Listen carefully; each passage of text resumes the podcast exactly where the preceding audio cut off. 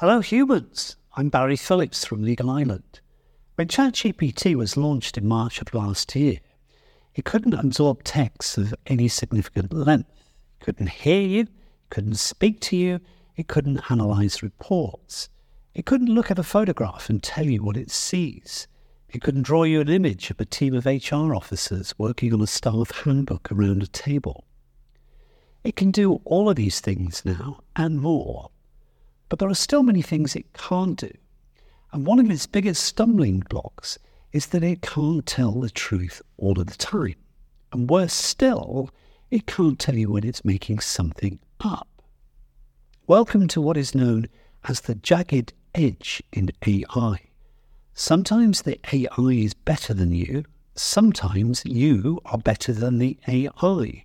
The challenge is to know which applies and when. Sure, you can be sure there are teams of AI experts working night and day to fix this problem, commonly referred to as that of hallucinating.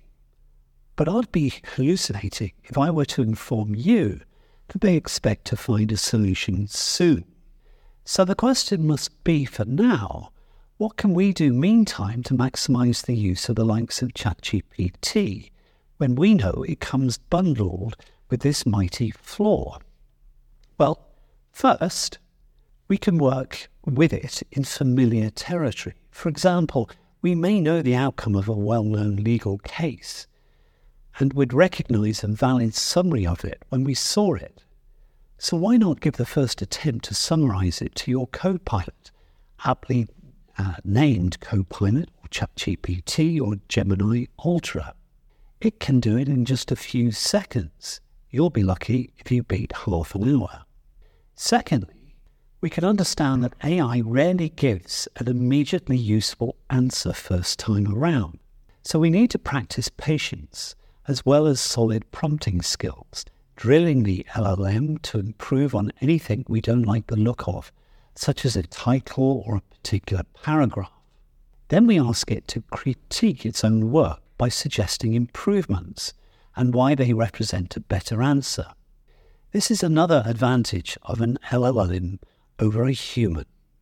You can go back time and time again and ask it to have another go. Try doing that with a human being and see how far you get without ruining a working relationship forever. These machines are not perfect. Like humans, they come with their flaws.